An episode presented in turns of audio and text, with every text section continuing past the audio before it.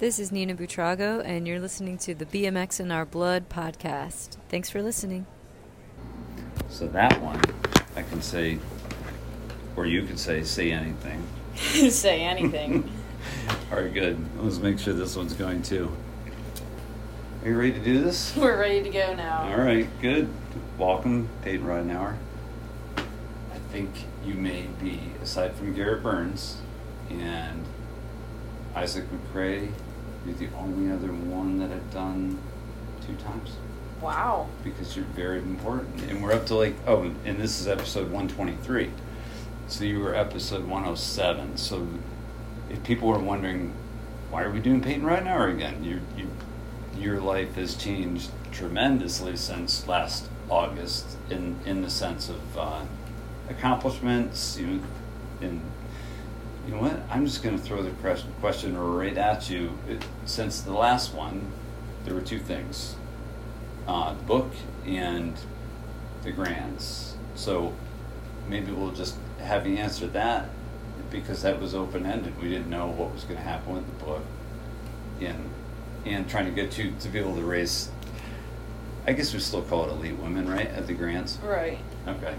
So just that. So whatever you want to say about that, and we'll uh, we'll get going. But thanks for doing this. Yeah, thank you. So the book came out in April and it's a children's alphabet book for anyone who doesn't know about it called A to Z BMX style and I have my dog Rocket hidden on every page so it's a little bit of a find it book too. And it's a big hit in the BMX community, but it's not just for kids who race BMX, it's for anyone who's into cycling or anyone who has kids or knows little kids who want to get into cycling or just get kids interested in bikes and it's a great book I think and a lot of people like it and just super excited about it and Yeah.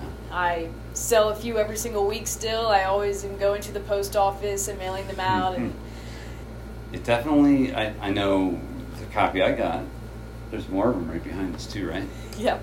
And remind me, I need uh, I need to buy one for the library. I don't think I ever did that. But anyway, I need to get one for the library. I mean, how does this work? It's a self-funded book, right? I mean, you raised money, but it was all driven by you. So there's not a publisher involved that promotes the book. Is it just you promoting? Yes, so it's just me promoting the book, but to mm-hmm. get all of the publishing and copyright and all like the fine print stuff done, my mm-hmm. aunt Jennifer helps me with that, who is where I got the idea from because she made A to Z hockey style books, Oh, and then I got the idea from her, and Yeah. she was super excited for my book and helped me get all of that stuff that I didn't really know how to do, and Right. the same guy that illustrated her books, Andy Lendway, illustrated my books, and he did an awesome job. So they look they look similar, Mhm. but yeah, it's really nice. Yeah, I, I thought it came out great. I love my copy. Well, I also love it because you wrote in my copy. It may even be numbered. I don't know. I, I forget what the inside cover was, but mine's signed. I'm psyched. But uh, it did come out really, really good. How many prints have you have you run? Yes. All at once. So I got 2,000 made, and I probably have about a thousand left. So all these behind me are how many I have left. Or how can someone order a book? Uh, where are you doing it through? I have my own website called thenuthouse.bigcartel.com. And It's in my Instagram bio. Okay. and that's where you can order it. And also, I'm gonna be bringing them to some of the nationals that I go to, and I'll have them there to sell. USA BMX, I, I would imagine, definitely backs it and lets you have space to do that. Yeah, I think so. I haven't really been to a national yet Mhm. this year since the books came out, where I've gotten to bring a bunch with me and promote it. Mhm. Everywhere I've been, I've had to fly to, so I just put about ten in my backpack, and I do first come first serve, and Oh, they okay. always sell right out. I do the same with the international events. I bring ten with me, and I always come home with zero books. Mm-hmm. But when I go to Kentucky next weekend, I'll, we're driving, so I'll be Yeah. able to bring a few boxes with me and Nice. hopefully get more people more books. Yeah, that'd be awesome. I think USA BMX, uh, yeah, they did something on it in Pull, right? Right. Yeah. So that so people should be very well aware. So that's good. And and we, and this is awesome. So I don't mean to sound like we're like glossing over it because it was a really big deal. Uh, and I think you had completed, you had met your goal for fundraising last year, right, to cover the Got it. So I made a Kickstarter, which is basically a GoFundMe for creators. Right. And I had a ten thousand dollar goal, and I had to meet that goal within thirty days. It was all or nothing, and I ended up meeting the goal with time to spare and a little bit more than ten thousand, and all of that helped make the book. Nice. So I had mentioned libraries. Uh, does your local library have a copy? I believe they do. Yeah. Awesome. I've had a lot of people purchase them to give away to the libraries, which is really nice. So I think they're a little bit all over the area here. Uh, it, of a library they want to get it into. Of course, I think they should just buy it and donate it to the library. That'd probably be the easiest way. Yeah, I think the easiest way would just be buy it and donate it. But Mhm. yeah, definitely anyone who can get the word out as much as they can, Mhm. everything's appreciated because the only way that I advertise it is online. And I guess that's just how everything's advertised Yeah. right now. But yeah, so everything's just online, and Yeah. the more people that talk about it, the more Mhm. people know about it. Yeah. Uh, you want to do the racing part? So, uh, so you still went to the Grands. You didn't let you race pro elite women, right? I'm saying that correctly, elite women. Um, USA BMX because you have to be 19 Yeah. to race pro. hmm But for UCI, which is more international races, it's 17 and 18 to be junior. But Right. USA BMX doesn't have a junior class really. That was just a UCI thing. Yeah. So even though I was technically junior, and if I were to race UCI, I would be aged up Yeah. to race pros if we didn't have a junior class. Right. USA BMX was 19 and over, no exception. You don't get aged up even if you are junior because technically Yeah. junior doesn't exist in USA BMX. I got you.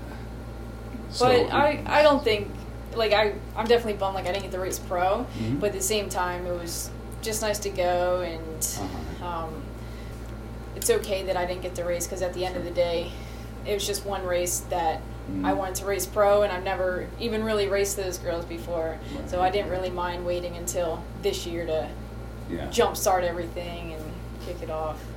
Yeah. Well, so you didn't get to race. Could you? You could have raced, but you would have to race amateur, or were you totally in limbo and they couldn't put you anywhere? No, I was allowed to race amateur. Oh yeah. Okay. Right. All right. But it's not the same, right? With where you're at, it would almost seem unfair to race it, like since you're that far along, in we'll call it pro. Um, I don't know. How do you feel about that? To go back and race amateur.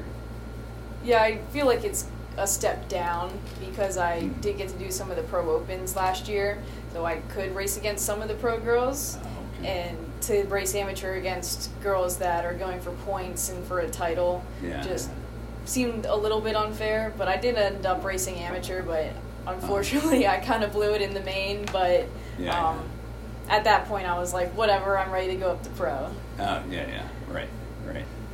So after that, you must have been planning your 2021 after the Grands, since that's Thanksgiving. So after the Grands, where did how did that all start to escalate into you becoming an Olympian? So I have a big calendar upstairs that we do every year, and it's a big dry erase one. And we'll put all the events on it, Yeah. whether it's pump track, World Cups, USA BMX Nationals, and Yeah. just other smaller events. Mm-hmm. And my goal for the season, my coach Ariel and I set goals at the end of the season. We'll do short term ones, we'll do long term ones, and one of our big ones was to make the Olympic team.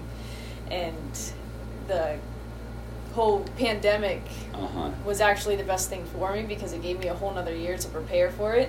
Yeah. And last year I wasn't able to race any of the girls or really do any World Cups, so I didn't have a lot of international racing experience or Mhm. experience racing some of the other girls. Right. And then this year I was able to go to the World Cups, gain some more experience, and just work towards that goal, which I actually ended up getting on the Olympic team, which was awesome, dream come true, which Yeah. is any athlete's dream, I think, to go to the Olympics for their sport. Mhm. We have a call. Answer it. Is this our caller? Yeah. Put her on speaker. Mall Dog. Peanut, what's up? hey Molly, it's Joe. Thanks for doing this. Hey, thanks I- for having me on. You're welcome. I think she's surprised. She sure. Oh, I'm so looks it. surprised. Yeah. Cool. I haven't talked to Molly in like two days, and I just texted her this morning. I was like, I miss you. So oh, this Yeah. works. It works out even better. Yeah, that's awesome. How are you guys? Good. And you're at a race, right? No, I'm heading there today. I have uh, national champs this weekend. For Canada, right? Yeah, that's right. That's awesome. Well, good luck, and uh, I'll let you.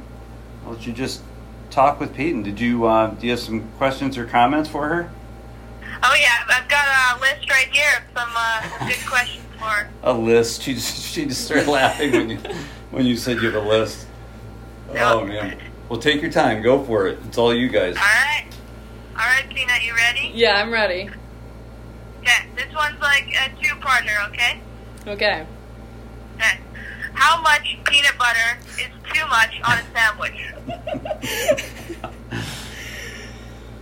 So I make these sandwiches, which Molly has tried, which I think are Yeah. very good, but unfortunately, some people, Brooke Crain being one of them, think that it's an unnecessary amount of peanut butter. But it's not just straight peanut butter, it's bread, peanut butter, chocolate chips, and mixed nuts on it. So you get the texture and you get the flavor aspect. And the crunch. And yes, Yeah, it's making and me choke just thinking about it. I honestly loaded up with peanut butter because I love it. I think it's a quality snack, and yeah. yeah, so no peanut butter is too much peanut butter, in my opinion. And how much do you exactly put on? Like, do you know the grams? Like, do you measure it out, or you just kind of eyeball it? I just eyeball it, but I would say at once I get towards the middle, there might be a solid inch of peanut butter. Whoa. I'm not kidding. An inch? Yeah, but I always take a selfie and I'll send it in our group chat that we have. And every time Brooks like gross or something like that. Wow. Yep, they're pretty large. All right. All right, next question. How many nicknames does Rocket have, and what is your favorite? You said Rocket, right? Rocket, yeah. Yeah. So Rocket is my three-year-old beagle, basically one of my, basically like a sibling, even though I'm an only child. Um, we call her Rocket, obviously that's that's her name, but we also call her the Rock. And I've been calling her Rock Dog lately. I call her the Beast because she gets really vicious at night when we try to pick her up to go upstairs to bed. and um, but my personal favorite has to be the bean. She's just Yeah, she bean. looks like a bean. She's bean shaped, and Molly actually came up with that nickname for her, and I have called her that ever since. That's great. Yeah, she just looks like a perfect bean. yeah. Where is she All right. today? Who's Uh, wrong? she- Here's she's my hanging out third there. question. All right. Okay. Okay. Why am I your favorite BMXer? I love Molly. She's just awesome. She's honestly a great training partner. I had her over here in February to, wait, March to train with me after Alabama, and um, just super fun to be around. And I feel like we're really similar. Um, we both want to just progress and be the best versions of ourselves, and love training and love just trying to be better. And I think that's great for both of us when we try to train together because we just want to help each other and grow. That's Yep, that's right. I could, that would make you her favorite for sure. Okay, this is this is a good one here. all right. Um, it is who is more dramatic, Brooke or Rachel? Brooke for sure. Like they both have their moments, but for sure Brooke. We I got agree. I agree. yeah, we got to be with them in Rockford, and just them bickering in the car together is the funniest thing ever. Um, Yeah, they're uh, they definitely could make a TV reality show for sure. Uh, maybe that's the next step for them. You I never know, know. yeah. Could be working on it. They're close enough to Hollywood, right? Oh, man. Yep. Okay, this one is my last final question. Um, and I think you're gonna like this one. Okay. Okay. All right. If you could compare yourself to an animal, what would it be? That's a tough one. Um, I don't think I could pick like a specific animal, but I feel like I would have to combine some animals and say like the speed of a cheetah and like the strength of like a, a gorilla. Oh and, yeah. And um, something that has red hair. I don't know what has red hair, but maybe we could add that in. Yeah, Fox, the fox. Yeah. So a little like appearance aspect. And, Right. yeah, Right. but if I were to be an animal, I would pick Rocket any day. Rocket lives Right. the life. Yeah, you guys are pretty similar, especially with the bean looking shape, I'd say. So, um, I don't know how to take that. but uh, yeah, uh, you're like a multi-animal. Then you got all the all the perks. Exactly. Yeah, Uh, yeah. I, I spent some time on those questions, so uh, wrote it on a little sticky note. You know. Love it. man. Yeah, those were those were my questions. I was going to throw in there grace of an emu, but it didn't really make sense, so I left it out. yeah, that's awesome. oh my god! So, uh, so the championship you're doing, uh, do you race like an open class, or are there enough women to have a class? Yeah, there will be enough women to have a class. Um, I think we'll be combined with the juniors just because there might not be enough elite women. Uh huh. But we'll all have a class, which will be super cool. And then, um, yeah, so tomorrow's the day. Um, you can, if you win, you'll get the Canadian sleeve, which is always a, a cool thing to have. So it's pretty exciting. That's awesome. Have you had it before for juniors? I did, yeah. Oh, good for you. Twice in a row. Now she's Twice? getting now she's getting the elite one this weekend. So it's Oh gonna my just be gosh, continued. Wow. She probably will. I don't doubt it. Yeah, and it's uh, it's kind of a hometown too. It's in the in my province and only an hour away, so that'll make it even more better. That's awesome. Yeah. Good for you. Yeah. So, Thank you. anything I should watch out for when we go out to the back trails? Oh, wait a minute. Did you get to ride? Were they were they Well, rideable? that's actually a funny story because we were over here and we had like a foot of snow on the ground, but it was all starting to melt. And I dragged Molly outside, and there were just huge ice blocks that we spent like at least two and a half hours out there just throwing over the turns. Yeah. Yeah. We were getting a good shoulder pump for sure. oh man. so, yeah, she did get to ride the track though. Yeah. But that was step one of Yeah. getting to ride the track was throwing the big ice blocks over. That track was almost year round last year. You rode it in January, I think, didn't you? Yeah. I believe. Yeah. It was just crazy the way the dirt held up. But anyway, well, it looks like the rain's going to hold off, so I'll, I'll get a feel for what you were doing, Molly. Except for the ice Yeah. chucking. The ice Yeah. chucking. No, the the track is super fun. I've had uh, a couple sketchy moments on it, but it's super fun. You'll like it. Excellent. Awesome. Yeah. I'm looking forward to some sketchy moments too. Yeah. That's Yeah. always good. It, it's going to be rough to ride with someone that has it so dialed, you know. But I know. That's how I felt when I was there too. I was just trying to figure it out, and she was just nailing each thing, and I'm like, what? yeah, right, right. Kind of makes you feel a little inferior. Does she remind you of that? That she Of what? that she schooled you here? Oh yeah. No. Oh no, I don't think that's true. She's just saying that. All right. Well, Uh, I think. yeah, no, it's always a good time at the at Peanut's house. I enjoy it. So I even have my own little room there. I gotta send her a portrait of my face so they can hang it up on the on the wall. So we have two spare bedrooms, and we just call the one Molly's room. Ever since she stayed here, it's always like, oh yeah, this is up in Molly's room. And then I told her a little bit ago that she needs to send either a picture of her or something Oh, Molly yeah. related that we can hang in that room.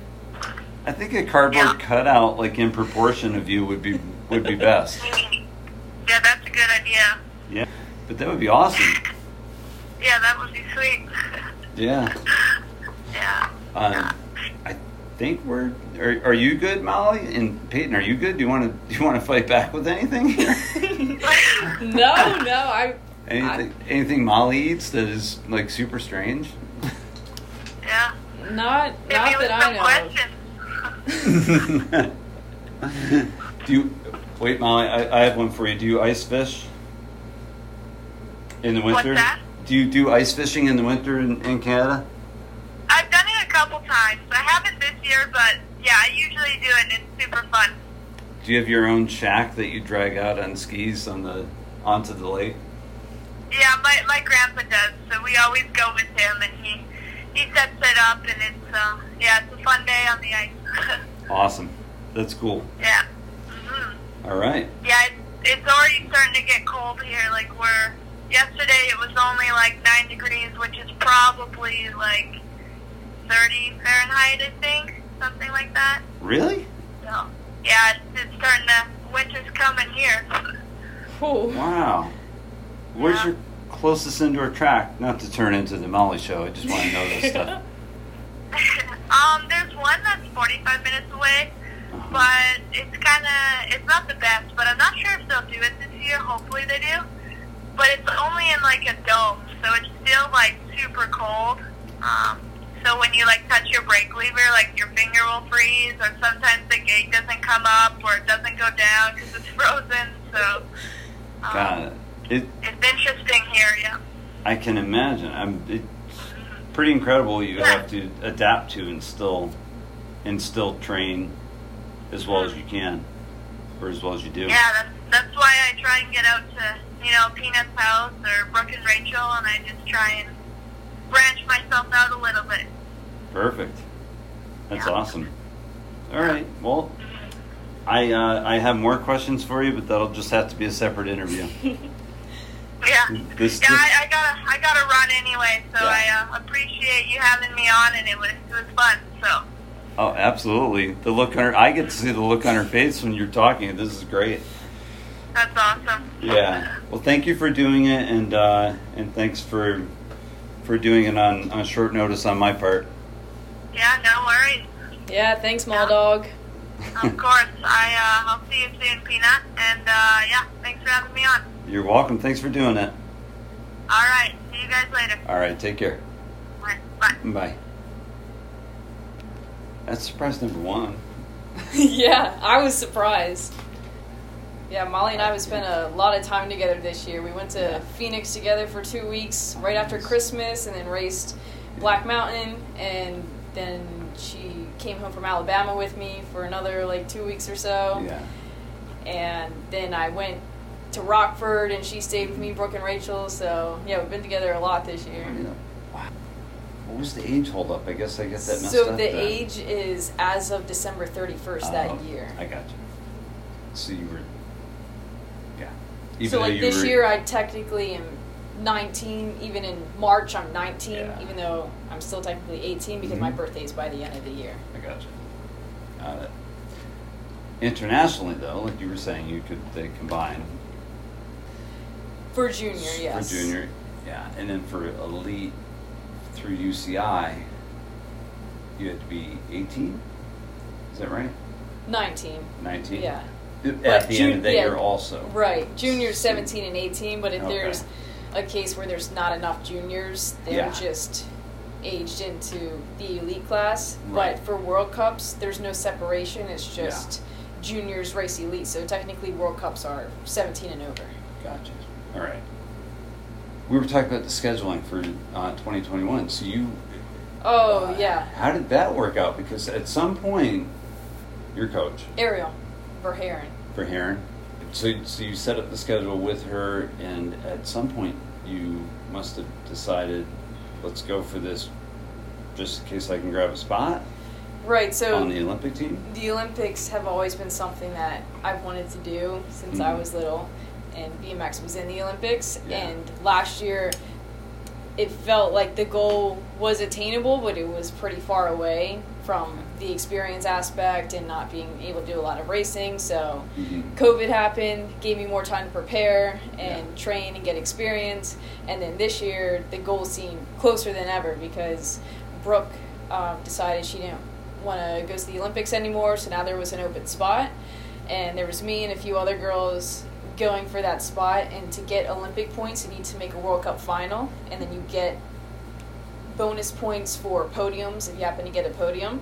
Yeah. And that's why I went to the World Cups in Italy and Colombia, and I made three out of four of my World Cup mains, which were my first World Cup mains I ever made.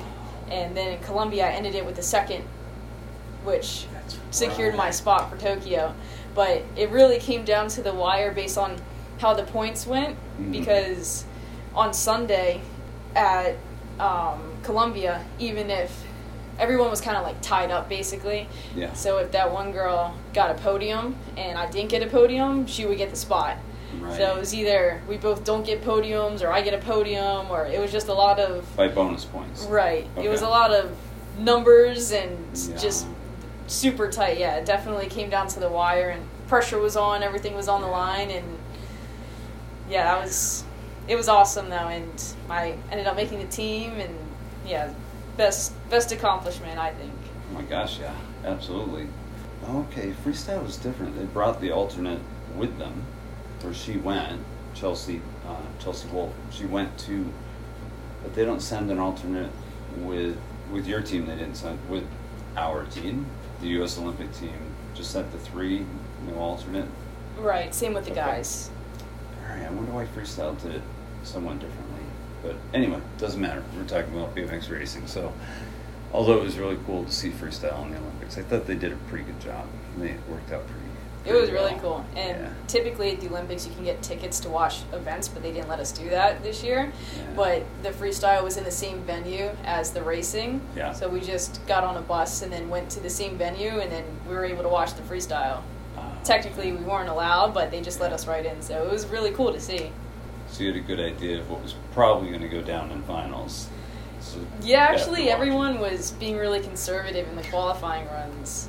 So I didn't really get, especially like the girls. Mhm. So I didn't really get to see Right. the the big tricks that they pulled off. But then I did get to watch the replays and see that. Yeah. It was a little all over the place. This is actually really the first time I've been home for well, after Tokyo I was home for a week and a half, but before that I wasn't home for more than a week since Italy World Cup, which was the beginning of May. So I have been all over the place. So as soon as you made it, is did everything go like fast? Like, okay, now we got to get you out to Chula, or what did you? What was the plan? right when I made the team, I got a call from my coach Ariel, and she was like, "All right, you're going here, here, here, here." So I went down to her house in Virginia and trained there for two weeks with Cam Larson. And then after that, I went to Rockford, raced the national, came home for maybe four days. Yeah. Then I flew all the way out to Chula, and I was there for three weeks. Yeah. And Cameron and Ariel were both there too, and I had a lot of other people helping me. Yeah. And at Chula is where we did a lot of our Olympic prep. Even though we were doing some of that in Virginia, at Chula we got to train on the Supercross tracks and Yeah. do race simulations and Right. just video, video review, a little bit of everything. Yeah. And in Chula they had a replica of the first straight for Tokyo there, so we Mhm. got to train on that like three days a week. So it was Yeah. yeah, a lot of lot of riding the whole time there. We were we rode like four days a week, and they were all um, really hard track sessions. So it was it was a lot of work. And then gym in between that. yeah, But uh, anyway, so it was Ariel, Cam, and you. But where was? It, does the team have to practice as a team? That's what I'm getting at. no, Okay. yeah, no one really did their Olympic preps together. Everyone kind of did their own thing. Right. So Ariel trains both me and Cam, and Cam lives in Bakersfield out there, and he was prepping for Worlds at Papendal. Uh, right, So right, he right. was doing his world's prep, and I was doing my Olympic prep, and um, we work really well together. And I really like riding with Cam, and he helps me a lot. So it was nice to spend time with both of them. Right. That's awesome. Uh, and yeah, I just keep comparing because it seems like uh, different sports for U.S. Olympic teams seem to train together, but logistically it's got to be difficult if you're coming from different parts of the country, I would think. Um, so maybe it's ease of just you know you've got a great trainer with Ar- in Ariel, and a good training partner when you're in California, right? So it's uh, does the Olympic um, Olympic cycling, I guess, and this would be the U.S. Olympic team, uh, USA Cycling. USAC. Yeah. Okay. So they don't really have strict rules on on when you need to be together as a as a team. It, it sounds like it was more individual than I expected. Yeah, everything's individual. Yeah. So USAC is just going to be when we go to the World Cups. Yeah. But to go to the Olympics, it was, I guess it was still USAC, but it was more just Olympic team Yeah. in itself. But everyone preps by themselves. Everyone kind of does their own thing, Yeah. but everyone has usually a small group of people that they'll train with, maybe like four, five at the most Okay. but no one really all gets together and then says, let's all do this. Especially people that compete against each other typically won't like form like this big group of like five of like the top guys. They probably won't all train together. Yeah. But that's just how BMX is, it seems like. Mhm. Um, when I was out in Chula, I had Cam to ride with, and then Brooke came out and rode with me for the last week, which was really nice. And um, then I had other people helping me, like Jed and Anthony Ricardo, and oh, okay. Ariel was riding. You said Jet, right? yeah. Yeah. I love that dude.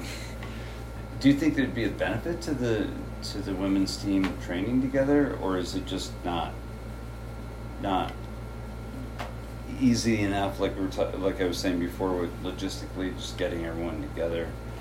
Yeah, I think Uh, it's a thing about just getting everyone together, and everyone Mhm. has different coaches, so everyone kind of does their own thing. And BMX Yeah. is a super individual sport, so then it's hard to try to go to train with someone if they want to do something else, and then you have to try to compromise and say, all right, Yeah. let's meet in the middle and do this.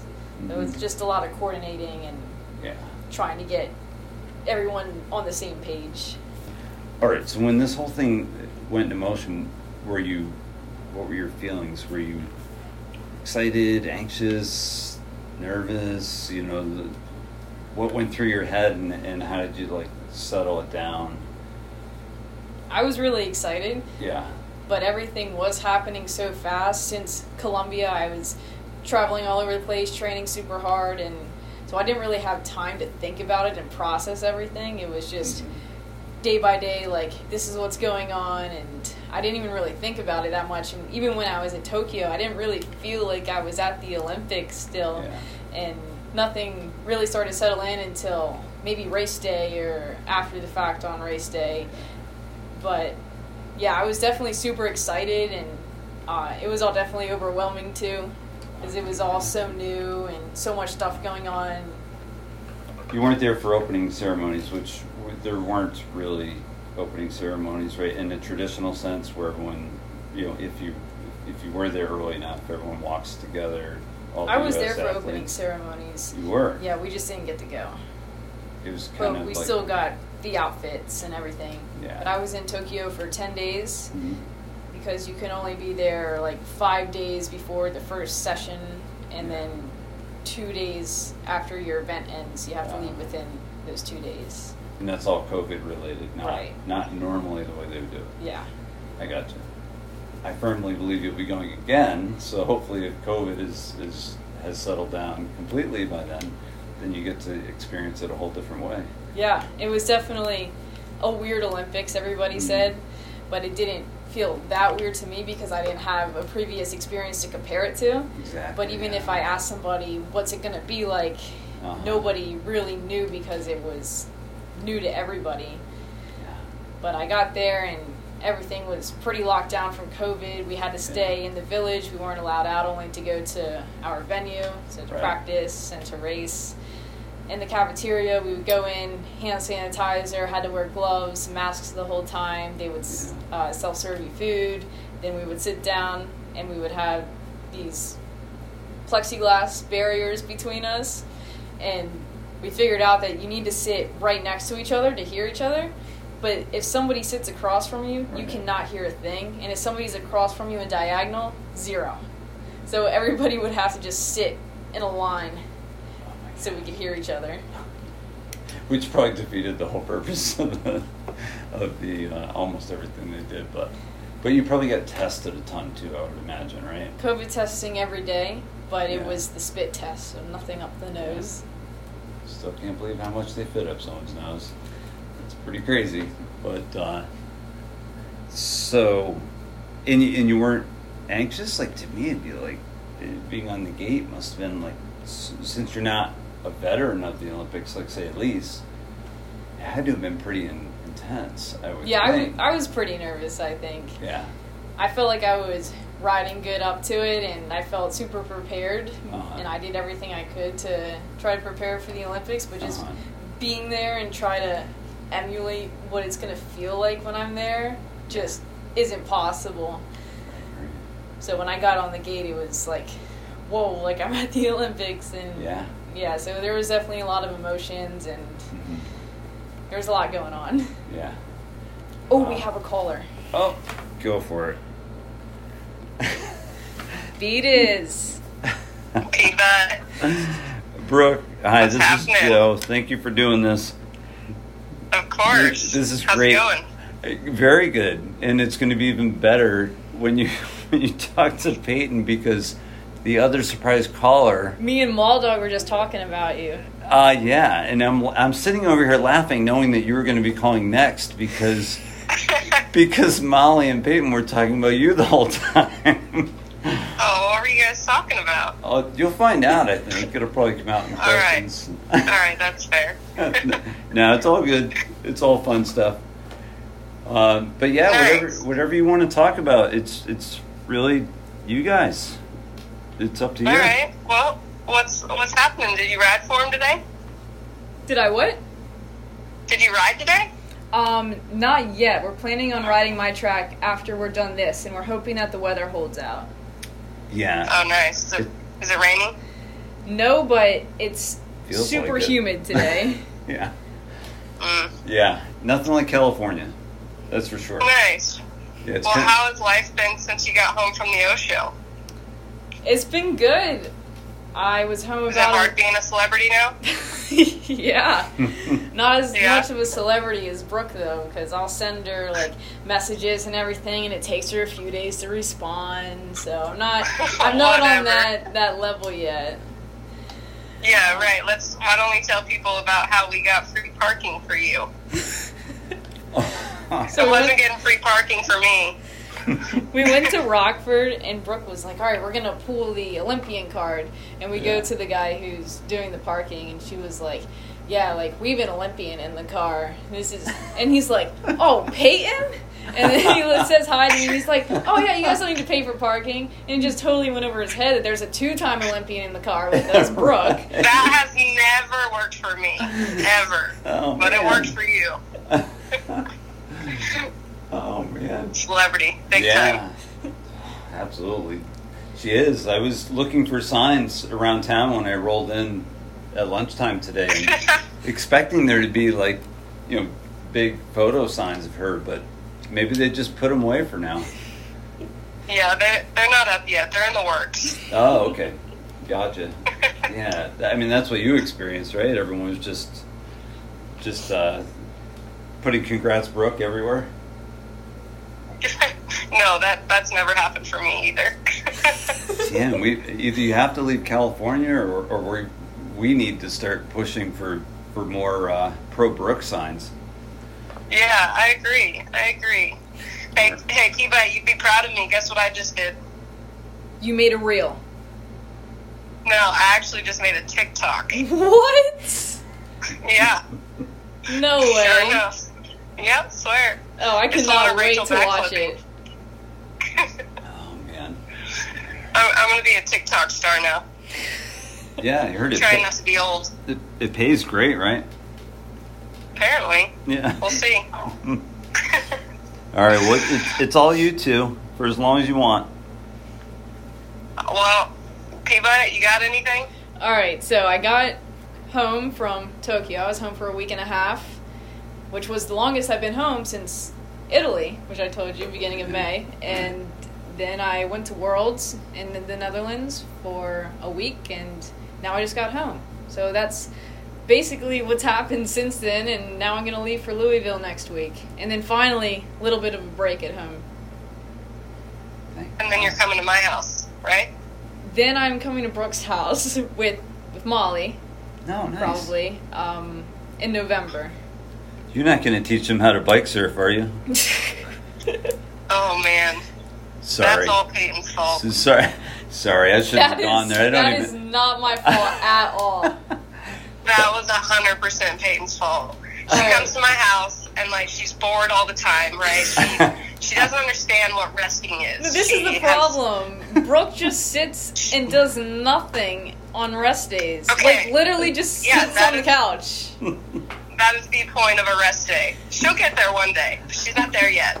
And so I'm like, all right, I'm gonna go out and play bikes with her because she's my little kid who's bored in the house. And so we go outside, we're playing bikes, and I'm like, you know what? This surfing stuff, like, I think I could do it. Right. and I try it, and I crashed. I crashed twice before that video. I crashed once before So that Brooke, video. cra- yeah, Brooke Oh crashed God. once, and Mhm. she's on her nice bike, like her race bike. I said, Brooke, if you're gonna try it, at least do it on a bike that you're not gonna race on. So here's Brooke, just thinks it's a great idea to grab another bike and try it again. So now I whip out the camera because I know it's gonna be good. and that's that's the video that we took, and she crashed I- even harder. Oh my god. I thought I broke my wrist. Like no, not exaggerating. Like I was in a in a splint for what a week and a half, two weeks after that, Yeah. and Rachel was pretty irritated at me. Payton throughout that I had crashed before, and so Rachel's like, "How dumb can you be? Why would you try that again?" And I was just trying to impress my teenager that I had in the house, and turns out it got posted online, and yeah, went from there. And then you now you have a random person asking you about it. Yeah, so With clearly me. you've seen it. I well, yeah, it was everywhere. But yeah, Well, when Brooke went down, the funny part is, is that I could not stop laughing, and I tried to go get Rachel, and I cannot tell Rachel that Brooke crashed because I cannot stop laughing. And then Rachel finally comes over, and Brooke's actually like hurt, and I just Yeah. still cannot stop laughing. So I'm like, I'm just gonna go in the house because I cannot stop. I'm just pacing. Like I, you know, when you're like hurt but you don't want to stop moving because you think it's gonna hurt worse. I was just pacing up and down the street. Jeez. yeah, Oh, man. good times. yeah. It sounds like. So yeah, no have- surfing before Grands Right, right. Oh or ever God. again. And you want to have them over again, huh? Yeah, What's What's next? clearly didn't learn. Jeez. All right, all right, T-Butt. Well, you enjoy. Yeah, nice thanks for the chatting with call. Yeah, and, I know you're, I know you're a celebrity and all, so it's it's hard to get some time with you. But you know, it was nice to hear your voice. although she did talk about how much you helped her with with training, the time she spent out there, and how nice it was to train with you.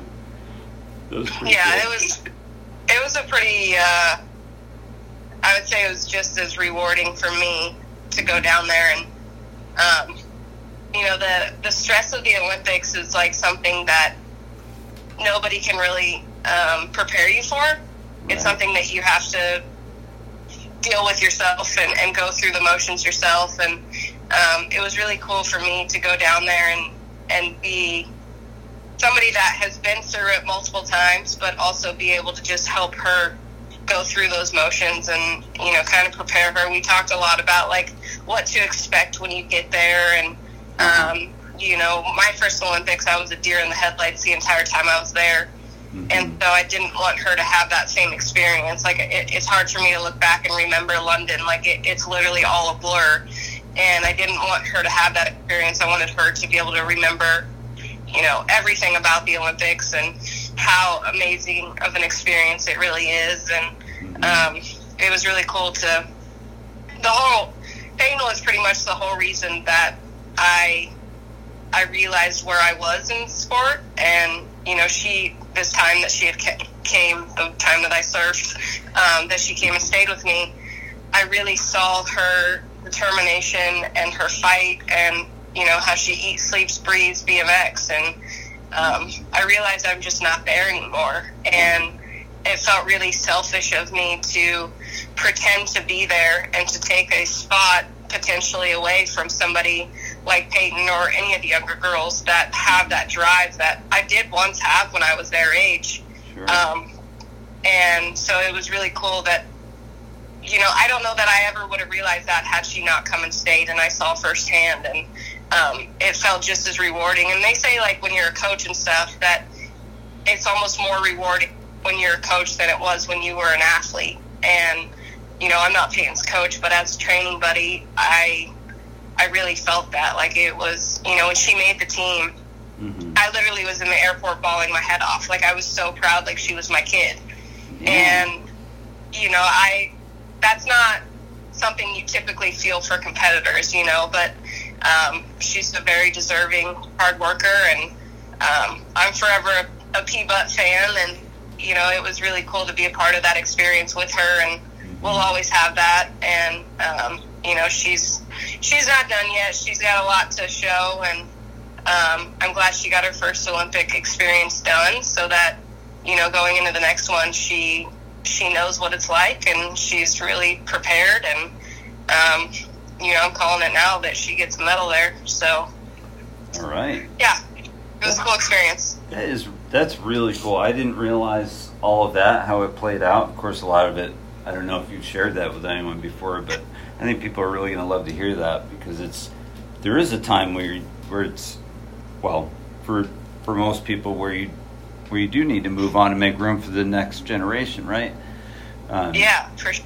But uh, so much credit to you for doing that and, and allowing someone else to, to pick up the baton, we'll say, and run with it. So that's uh, that's really cool. That was a good story. Yeah, and it, it wasn't that you know. She, I mean, you put Peanut and I in the, in the gate this last year, and I mean, she's going to smoke me every time. And you know, it, it was more so with qualifying in the way that um, you know COVID happened and all that. It, it was a tricky situation for USA Cycling um, to go to the next generation. You know, because it was more so like our team had kind of been selected in 2020 and then now they have to like reevaluate everything. And um, you know now that you add another year of qualifying and um, so peanut was 100% deserving. Um, the only thing i had over her at that time was experience right? I've been to two olympics and um, i had that experience. And but if you were to you know put her and i in the gate and race for the spot you know unless i first pedal cut her off because her gates aren't that great Just kidding. there was there was no chance I was beating her, you know. And um, I I think Payton can probably attest to the same thing. Like I remember her sitting in my kitchen and I started crying and I told her I'm like Payton, like I realized you being here, like I want that spot to go to you. Like I, you know, and that was a special moment for the two of us. It was just me and her in here, and um, of course I was bawling my head off, and she kind of didn't know what to say, and um, you know, it, it will always be a, a special moment, and it, it was cool that we got to train together going into that, you know, and um, yeah, it's it's one of those things you just realize at some point you realize, you know, like I would love to go to the Olympics again, and and I would love to win a medal, but in order to do that, you know, your heart has to be 100% in it, and I had a lot happen to me in 2020 that just made me put life into perspective and things that that make me happy and and that don't make me happy and that cause me more harm and stress than than anything. It, it's not worth it to me anymore. And you know in 2016 i had a really really hard time leading up to the olympics. I was so stressed out. I was hiding the fact that i was gay. There were so many different elements that were going on and i i mentally did not think that i could put myself through that cycle again. And um, i'm just really honored that i got to be a part of payton's journey. And you know going forward i think i'll always be a part of it. And you know we'll always have a friendship and i'll always be here to help support her and um, you know cheer her on for the next one. Oh my gosh, you're gonna make me cry. This is- that's a, that, don't that's cry that's that's really amazing. Thank you for sharing that. That's that's deep, awesome stuff. I mean, it's that you don't hear things like this very often. That's for sure. Yeah. So th- it's Yeah. So wow, you're amazing. thanks. I appreciate that. Yeah, you're welcome. That's why Brooke's my favorite. I have her poster on my wall. Yeah. Oh yeah. Do you, is it next to Molly's? Which No, Molly actually doesn't have a poster on my wall. I'm just kidding. Oh, you actually really have one now. The Molly one is. There, We're talking about doing a cardboard cutout of Molly, and uh, Oh putting her in in her her room when she stays here. I guess, or You guys should. When you guys should not get here. cardboard cutout of that picture of you guys flexing with your shirts off. That's actually the profile picture I have for her contact, and it came up when she called me. I don't know if Joe saw it. I did not. And then I'm, you know, I, I'm I'm all set. Thanks. oh man. Oh, good stuff, Brooke. Thank you so much. And Yeah, no worries. Thanks for having me. Oh, you're welcome, and sorry for doing it so last minute on you, but I'm glad it worked out. Yeah, no worries. I'm. I'll enjoy watch or listening to this. So, Yeah. um, thanks for having me, and you guys have a good rest of your day. Hopefully, the rain holds out for you. Yeah, I'm kind of looking at it now, going, nah, maybe it should rain, and then I don't have to deal with trying to follow Payton around the track, around the track here. Hey, just don't let her convince you to try surfing. Uh, yeah, thanks. That's a good idea. I think I think I will make sure that doesn't happen. Yeah, don't listen to her. No, Bad no. influence. Bad influence. All right, guys. You have a good day. All right, thank you so much. See you. No problem. Take, take care. Bye. All right, bye. Wow, that was intense.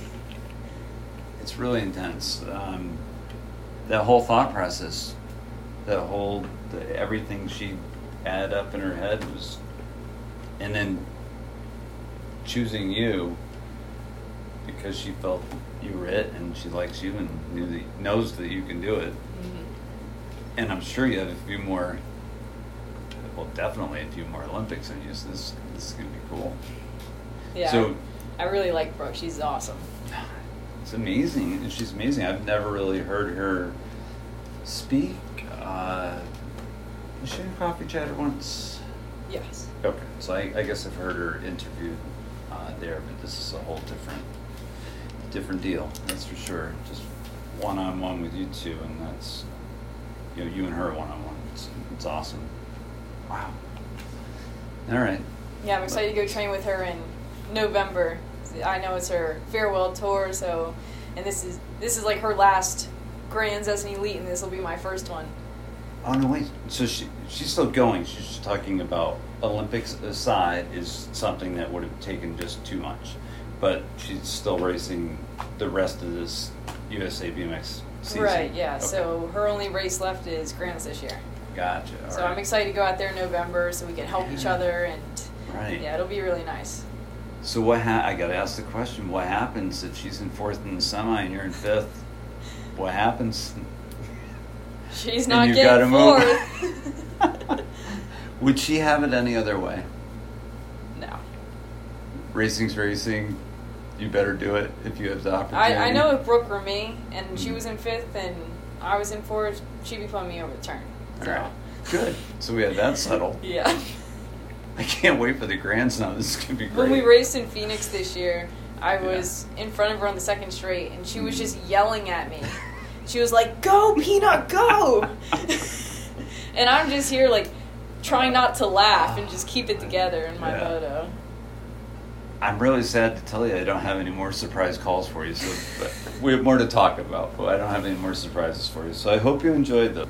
There are Anyway. definitely surprises. Yeah, yeah, yeah. Though I, I was going to say, it's, uh, I uh, I pulled over a couple times to uh, to make sure that we coordinate the times and all that. Yeah. So, um, because it's tricky because uh, Molly's two hours behind and Brooke is three, but I just had to make sure that I could give them time to call that was accurate to their time Right. and to give both times their time. I mean, it's not that it's complicated. It's just figuring out for the first time where they are. Well, I knew where Brooke was, but Molly was a little tougher. 'cause, Uh, she gave me mountain time, which is should be two hours. So I was pretty sure it was two hours. But, Yeah. But I didn't want to blow it and have them call after we were done. you know what I mean? Right. I still could have mixed it in, but anyway, they were good, such good sports, especially on you know short notice like that. But anyway, they were both they were both funny, and and I'm serious when Molly was talking. I'm I was laughing because it's a lot of it's about Brooke. I'm like Brooke's about to call. Yep. you know, but I couldn't tell you that Brooke was about to call. Oh, that that that lined up pretty good. That was that was funny. It looks like it's just getting getting hotter and hotter. As long as, it doesn't look- rain, I'm cool with that. I don't care All how hot it is outside. All right. As long as we ride the track. Oh, I'm I'm riding. I'm just maybe just enjoying air- AC just a little more than I thought I would. That's all. Yep. Um, all right. I did want to ask you, talking about, uh, actually, we were all joking about you know coming home and having your having the house decorated and having you know just the town and your local track and and that's just the that's just the the small you know part of your, the country, um, let alone the world. I'm sure you have fans around the world too. So. Uh, did you have to go for media training at all? That's always been a question of mine with any sport. I just wonder, did you No, for I didn't. No. So they, they kind of just. I you- let you think typically before the Olympics we would get some kind of media training. I might be Mhm. wrong, but I think they do. But because of COVID, they cut out all of that. Okay. Usually we would stop in Houston Mhm. and go through team processing, which we would get all of the Olympic apparel and go through a bunch of different stations and then go out Yeah. to the Olympics. But this Yeah. year they just skipped that entirely. We got to Tokyo, they gave us two big suitcases, one Nike bag, one Ralph Lauren bag, and say, Yeah. here's all your stuff. If it doesn't fit, you can only trade in the shoes. Really? yep. But lucky Wow. for me, everything fit except for about two things. Yeah, yeah. And that was based on, you know, sizes that you gave them, but they could run differently. Right. You know, large or small. Wow. So uh, it sounds like so much of it changed uh, compared to a non-COVID Olympics. So it'll be really interesting to see what happens when you go again. we all just know you're going again. So, uh, so yeah, it's just gonna be. I would imagine it's gonna be completely different, and probably more along the lines of the things that I just kind of anticipated they they would have put you through, like media training. Right. And maybe no cardboard beds at the next one. Yeah. They were actually really uncomfortable. Are you serious? It was, yeah, the beds were really hard, and a lot of people were ordering uh, like thicker mattresses Yeah. for it. Oh, that's gotta be rough. It When was, you- it was weird. Yeah, but I mean, it's like taking. I mean, it, it could potentially affect your racing weekend for sure if you're not able to rest. yeah, luckily I'm so young, it didn't really bother me, Mhm. and I just pass out every single night. but yeah, a lot of people, Yeah. they couldn't really sleep very well on them. And since people were rotating quickly, um, were there many people even in the Olympic Village? They call it right, where yeah, you stay. yeah, it was packed. Oh, it was okay. We would go into the cafeteria and there would be two levels. There'd be a like two dining levels and you would get food and then you could go up to the second one and same thing, just a little bit bigger. And Uh-huh. all the time it was packed. Just Wow. countries from everywhere and the whole village was huge. There were Yeah. probably I want to say 20 to 30 big apartment buildings that all the athletes would stay in. Gosh. They were about Wow. 15 stories high. It was huge, nothing like I expected. And these are new buildings they built for this. Yes. Oh my god. It's I'm sure you've heard stories about past Olympic locations and you gotta wonder I, I think Tokyo probably has a better chance than most, but uh, of actually being able to to use that facility down the road for years instead of ending up like Greece where everything is just grown over, abandoned. It's, it's just crazy to me, like the amount, the amount of prep, the amount of money I'm sure that it, it takes to have an Olympics must be outrageous. Just that many buildings just for athletes. Right, yeah. Wow. And room for coaches too, or coaches were allowed, right? Or no? Yes. Okay. Did Errol go? No. Okay. since I was the last to qualify, they already solidified all the ah. credentials. Yeah, yeah, yeah. So Ariel didn't have a spot to go. Gotcha. So hopefully next time. Yeah, absolutely.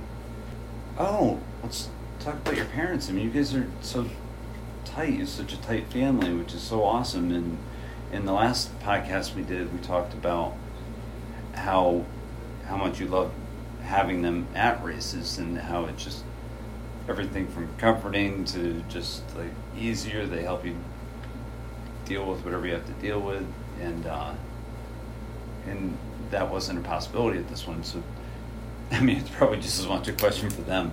I mean, me being a parent, I'm thinking, man, that must have sucked having to stay home. or they were they were in Florida, right? Right.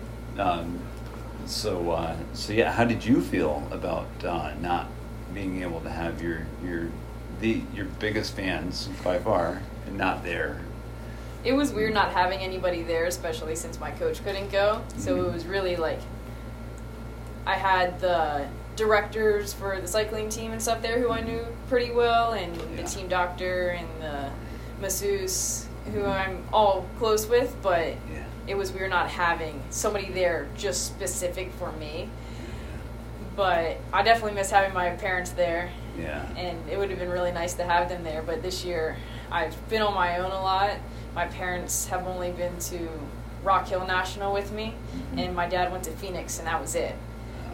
But I've been a lot of places by myself this year. All the international travel I've Mhm. done just with the team.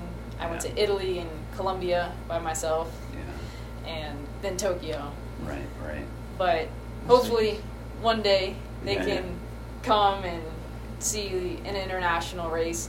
But it is tough to get them to the World Cups because I am traveling with the team. So then to try to coordinate Oh, okay. everything because I'm already with the team and Mhm. doing everything that they are and staying with them, then my parents have to try to come over and Yeah. coordinate everything on their own and it's hard to see me during race day also on the World Cups because we're pretty locked down in the pit area Yeah.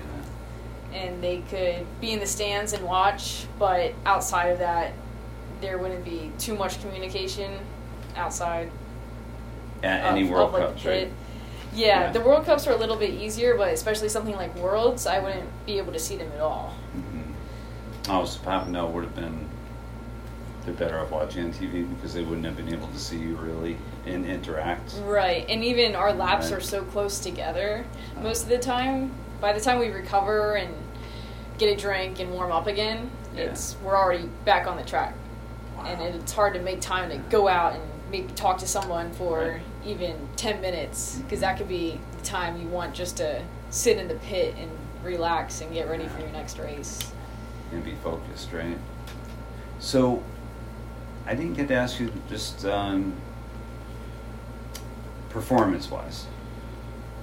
If you were to critique yourself, how do you think you did, all things considered? Because it was a, it was definitely an, a different kind of event than it would have been otherwise normally. So, but um, how do you how do you feel about it? How do you feel about your performance and whether you're ready for that stage? And yeah. i felt really good leading up to it and i felt like i was riding good in practice and everything but come race day i was just a little bit nervous i think so when i was riding i was not the smoothest that i usually am and i was a little tense and Mhm. um, kind of zigzagging a little bit instead of just making straight lines.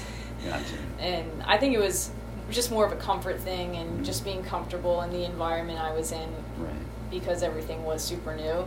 And Mhm. I think that just comes with experience. Right. And it's hard to go out and, like Brooke said earlier, um, a lot of people like they get their first games out of the way and then Mhm. usually their second one and the ones after that are the ones that they're more prepared for because they know what to expect. Yeah. And even though I did a lot of prep going up to it, it was, and talking to a lot of people about it, it was hard to emulate what exactly it's going to feel like. Right. Yeah. So. Did you did you have the power? You just didn't you couldn't relax and, and get and get into your groove like you normally would. Yeah, I was really fast at Chula. I kept setting personal bests every single week, and I oh, Wow. I felt really good and So Yeah, so obviously- plan was working. obviously I would have liked to done a little bit better than I did, but performance wise, but to just be there and get the Olympic experience was amazing in itself, and results were secondary. Sure. My main goal was to make the Olympic team and just to be mm-hmm. there and get the whole experience, and even just ride on the Olympic stage was awesome. Yeah. So I really couldn't ask for much more. It was No. really nice. Oh, absolutely, and, and yeah, and the the performance thing is, I realize it's not all it's about, but it, um, it's something I was curious because you really can't. Only you could say what it actually felt like when you were having a good first straight, and maybe something else fell apart. I don't know. Right. And I was so close to making it to the next day, just Mhm. inches away. Yeah, so that's where it does get just a little bit frustrating, but at the same time, it's like the results don't define who you are as a person, or No. people don't look at you differently if you got last in the Olympics or if you got like a different place. Yeah, you know, and uh, just to keep referencing uh, Coffee Chatter, uh, that they they did an Olympic recap, and they touched on something that I had I had seen, read about, not sure where, but uh, about some people that maybe it was their third Olympics, you know, but different sports. I'm not even sure what sports these people were were in, but there's been a couple serious depression, kind of post post Olympic depression that went pretty pretty bad. Um, so it seems like the mental coach, which is probably Ariel as well, right? Or has actually she has been right all, all Right. this time. Even more important to have have her to keep you up when you may be down at that at that time. Thankfully, it's three years until the next Olympics because that never happens. It's always four years. So, so yeah, did you witness any of that or, or be warned about that? I guess maybe the question is more like, did you have people that were, you know, making sure you stayed up and not bummed out about not by missing it by inches? You know what I mean? Yeah, Um, like I was bummed, obviously, Yeah. but I was stoked for my other teammates to make it to the next day, and was really excited to watch them. Even though I wish I were out there Sure. riding alongside them, Yeah. but I still wanted to just try to stay as positive as I could in the pit area and just Mhm. cheer everybody on because it's like we're at the Olympics Yeah. and I was Yeah. stoked to be there and Mhm. I want to see everybody do well and Right. yeah, so I was just trying to be positive, and I was really bummed because of all the prep I didn't put into it. Sure. But like I said, it's hard to be bummed when you're at the Olympics. So Yeah, I I yeah. try to turn it around. Right. Well, that's awesome. And it's not. I'm sure it's not easy to do, but good for you that you can do that. And I'm sure Ariel has a lot to do with that. That happening, that you just look forward and not backward because you just can't change it. Right. So it's. uh and it, not that you did poorly. That's that's the great. That's the Yeah. crazy thing. We're not saying you didn't do well. It, it just, you know, that little that little bit. But it's you know. it's just competitive nature because if I Mhm. weren't bummed about it, then that'd kind of be weird. right, right. Then you maybe you weren't motivated enough to begin with if you weren't bummed about it. But um, it's, I mean, it's one of the reasons you jumped right back into training. And you just after just getting back from the Netherlands, right? right.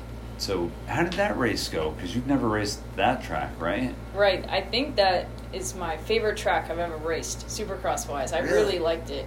Yeah. And that was my first time there and this was my first elite worlds experience Uh-huh. i raced worlds in rock hill as an amateur when i was 15 Mm-hmm. and then i went to zolder and raced my worlds as a first year junior Yeah. belgium in Mhm. 2019 Yeah. so this was my third worlds but my first elite worlds Yeah. experience and it was awesome i i was riding really well and i had a fun time and just got fifth in my quarter and just missed it out by a little bit i was in third and then a little Mhm. bit bumping went on and then i ended up getting passed but Yeah. I was I was happy with how I rode and with the lap, and I really had a great time. And I got to see all my European friends who I haven't seen in Mm-hmm. Forever, and hang out with the team and Mhm. just see everybody. And I really liked the track. It was probably a way more laid back atmosphere as well, right? I would think. honestly, I think Worlds is bigger than the Olympics because there's just more people there, and the level of competition is has some more mm-hmm. depth because more riders can qualify, and it was a big race. I think that's the biggest race I've ever went to. It Yeah. was it was definitely tough. What's the cap? It's like there's a huge number of people that race. I mean, just to make your quarter, you had to beat out how many? Or well, I mean, it's divided up. But how many? How many women were entered total? Because I know it was a lot more than the Olympics. Because the Olympics only has how many spots? Twenty eight. 28, yeah. And when you go to a world's event, it's We 80? had quarters, so I, the girls had I think it was forty something, and then the Oh, guys okay. had maybe like seventy ish. Mhm. I might not be entirely correct, but somewhere around there. a lot more than the Olympics, that's for sure. Yeah. So a lot of people that didn't get to go to the Olympics were Mhm. training for Worlds this entire time, and Worlds was their main race. Yeah, yeah, yeah. Okay. Right, right. But the cool thing is, as soon as you get home, like I was saying, you're back to training. you Yep. know. I was. oh, you know, we can we can ride as soon as you're done training, right? It just shows you how much training I do. Um, uh, no, I've got to eat. I've got to rest from training, and then we can ride. And I'm like, uh, you know, stupid. I forgot you actually As, as much as I would love to just go out and ride my track right after I do a two and a half hour gym session, I would love to. two and a half hours. Yeah. So I would love to, but I'm just Yeah. I'm not built that different. No, and that's when I said, "Well, you're a machine. You're a machine. Can't you do this? like you're you're absolutely a machine." Hey, Brooke said you can't stand still, so you obviously have some energy. right. but uh, be training now for the grands, and after that, you'll be training for first of the of the new UCI season. Um, so I'll have small goals and I'll have bigger ones down the road. So I guess my next big one would be Pump Track Worlds, Oh my gosh, I But- forgot all that. but I don't really train for that. That's just any Skip. training I do for BMX. I just transfers over to Pump Track. I just grab my bike and I ride it. Yeah. But I would say that's my next really big event. Right. but I make smaller goals. Like Kentucky's my next one, so I have a whiteboard in my gym. I'll just write like Louisville or Kentucky on it, just so every time I look at it, I'm like, this is what I'm training for. Mm-hmm. Because when I train, I want to have a purpose that I'm training Mhm. for, a goal. Yeah. So when I think, well, what am I training for? It's like Yeah. That's what I'm training for. Here's one you don't have to answer if you don't want to. Uh, now that you, you're an Olympian, can you live off of what you do uh, between your your sponsor, which I still think it's a bummer that you can't have. They don't let you wear anything or, or have anything showing with your spon- any any sponsors, uh, but It's just Bike? you need to. Sure. You can add other stuff. So like how I have a WD forty helmet, Mhm. it's a fly. Like fly makes the helmet, Sure. but I can get it painted all special and everything. Mhm. But I just can't have branding on it. But my bike and stuff, it can say Mongoose. All the products can say whether it's Shimano or Answer. Oh, it's okay. just manufacturer's label as it's sold. Mhm. I just can't add anybody else to it. So there are little loopholes that you can work around. Yeah, yeah. And, and you're not limited on, say, the head tube sticker on your race bike there. That that was on. That was your bike, right? Right. So you can have that. They don't make you like dull down the stickers. And now I see that, and I hear that you don't have to do that, but you wouldn't have to do it if it's like a dark gray on black, so you couldn't. No. Okay, 'cause that would be ridiculous. I think. yeah. But I, I knew there were limits. I just didn't know what. Are, are your sponsors making it easier for you to focus on on training Um, to do all these? In, and let's say to do uh, pump track worlds, it would be worlds next, right? Or did you qualify already? I qualified for pump track worlds in May. Okay. In between Italy and Colombia, I went down to North Carolina. Oh my gosh! So you didn't know at the time until after pump track qualifying that you were even in yet for the Olympics because you still had that one. that was Right. like a, oh my Yeah. gosh, that's crazy. And then another funny thing is, Yeah. in between Italy and Colombia, I Mhm. went to Salt Lake City, Utah. Also, right after Pump Track, I flew straight to Utah for a few days to shoot Dirtvana for Mongoose. I don't know if you saw the video. Yeah, We're going to talk about that when we're because Okay. it's just we, really we can good. touch on it later. But while I was Yeah, there, they told me, "Oh yeah, like you're just gonna like do this one little gap jump line. Like it's not too big." And I'm like, "Okay." And I go there and. You know how at Caddy there's smaller lines or there's usually smaller jumps that work up to bigger ones. Mm-hmm. Yeah. This one was little setup jump, roller, big jumps. And I haven't ridden my park bike in maybe two months. Yeah, so yeah. I just bring that out there and I'm like, all right, I guess I have to do this. And I'm like, I'm Thanks, right. I said, guys, I'm leaving for Colombia in a week. I can't get too crazy. So Uh-huh. here I am, so nervous, working my way through the line. And I eventually got all the way through. I just did one at a time. But it was it was scary because I really didn't want to get hurt Right, before right. Colombia. And I'm doing this video. So Oh my gosh. Yeah, and, and I remember watching you last year and seeing the video, seeing how psyched you were when you made it through that big line at Caddy. yeah. I forget what what line that Wham. particular that's Wham. So and that was big. Yeah. And well, you- these were definitely smaller than Wham. Yeah, yeah. It was just the aspect that there weren't smaller jumps that led to bigger ones. It was Mhm. just big, and Yeah. there wasn't any room to pull off. It was all really uh, close together. Yeah. And that was Well, I guess Utah? that's that's kind of how caddy is too, where there's not really any room to pull off, but still, Yeah. it was really like close, no room for Mhm. error kind of thing. Yeah. And yeah, it was in Salt Lake City. Private trails or how they how did they do that? Yes. Okay, Yeah, they're I called Tanner Trails. For sure. But all the guys, they were really nice. Oh, and to Uh, touch sure. on the Yeah, yeah. question real quick, I don't like. I don't think I could like live off of Mhm. like right now, but I Uh-huh. think it's a, like a, a sponsor thing too Mhm. because this is my first year elite, so I, right. it's like I don't really like get like a lot of things from like a lot of different sponsors, Mm-hmm. and I think that's something that like comes as I Right. get older or like do a few more years in elite then like those opportunities present themselves Right. but i think really only if you're on top Mm-hmm. then you get more money obviously because then like you win all the time because the win bonus isn't Yeah. that much but if you do win a lot Mhm. you can like get a decent amount but Uh-huh. how hard is it to win all the time really hard Yeah. Right. like From what- young when i get money i'm like whoa it's money so right, right. i don't really have like a standard that i say Mhm. and be like because kind of like anything is like oh that's kind of a lot because i've Yeah, never yeah. like had a job Mhm. where i get a paycheck or anything Mhm. so Right. when i get um, money for performances at the races i'm like Yeah. whoa this is cool Right. But i'm sure like next year i'll be like oh this isn't that much BMX professionals in the U.S. There's only a fraction, as far as I knew, and that's why I asked the question. Really relating to the Olympic exposure your sponsors were going to get. There's only a small percentage of pros that are really making a living. Less so than freestyle guys. Those guys are making.